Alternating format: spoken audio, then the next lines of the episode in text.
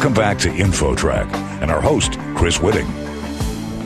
Opioid addiction is a national crisis with tens of thousands of deaths annually due to overdoses. There is a key medication that can treat the addiction, but recent research shows access to that medication is sometimes blocked. Here to explain is senior author of the study, Daniel Hartung, professor in the College of Pharmacy at Oregon State University. Professor, first of all, how did you conduct your research? How did you gather the data for this study?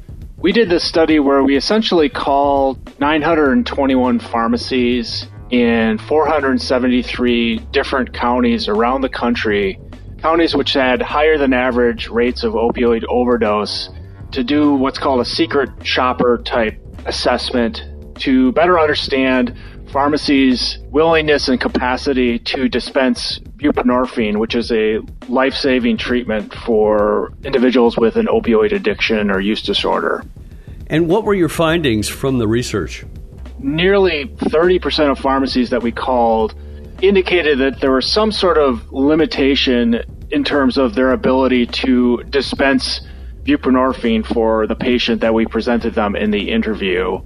About 20%, so one in five pharmacies that we called, basically indicated that they either could not or would not dispense buprenorphine altogether.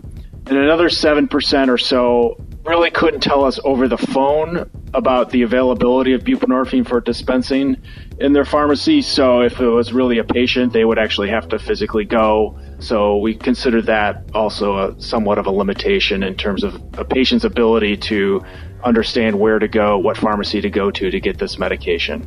Now, why would they block access? Is this drug on its own addictive, or does it have some dangerous properties to it?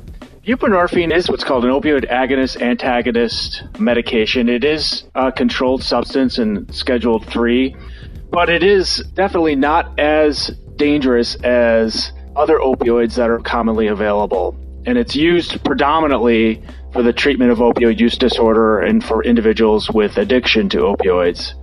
In terms of reasons for why pharmacies might be limiting this medication, one reason is that when pharmacies receive distributions of medications from wholesalers that serve them, there are certain algorithms and surveillance tools that these wholesalers have started to use essentially as tools to reduce the likelihood of pill mill type distributions of opioids. And so there's concern by pharmacies about surveillance from the Drug Enforcement Agency or the DEA.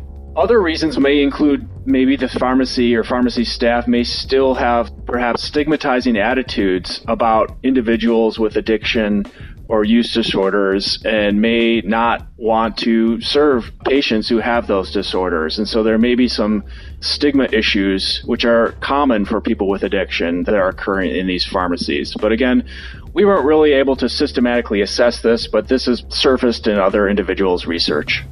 Professor, are there other drugs other than the one we're talking about that serve the same purpose that might be easier to get? There are two other FDA approved medications that are used to treat opioid use disorder, but they're definitely not as widely accessible for patients. So, methadone was essentially the first medication that was used to treat opioid use disorder, but it can only be dispensed in special federally approved clinics, and patients need to go to those clinics to get their methadone dose. So it's definitely not as convenient as buprenorphine, which can be written by special authorized prescribers, and they can write a regular prescription and give it to the patient, and the patient can take it to their community pharmacy. There's another medication called extended release naltrexone or Vivitrol, which is a once monthly opioid antagonist or opioid blocker. But then again, this is a injectable once a month medication that a patient would need to go to a clinic to receive, and it's probably best suited for only certain individuals. So buprenorphine has the potential to be the most widely accessible and available medication that can be used to treat opioid use disorder. And so ensuring that patients have access to this medication through finding a prescriber who will prescribe this to them and also having a pharmacy that will make this medication available to them and readily available is incredibly important. Daniel Hartung, professor in the College of Pharmacy at Oregon State University. Thank you so much for joining us today. Thank you. It was a pleasure talking to you. And that's it for this week's show. Special thanks to this week's InfoTrack contributors, Roy Mackey and Gina Tedesco. Our internet services are provided by Pair Networks. Our executive producer is Randy Meyer, and I'm Chris Whitting. We hope you'll join us right here next week for another edition of InfoTrack.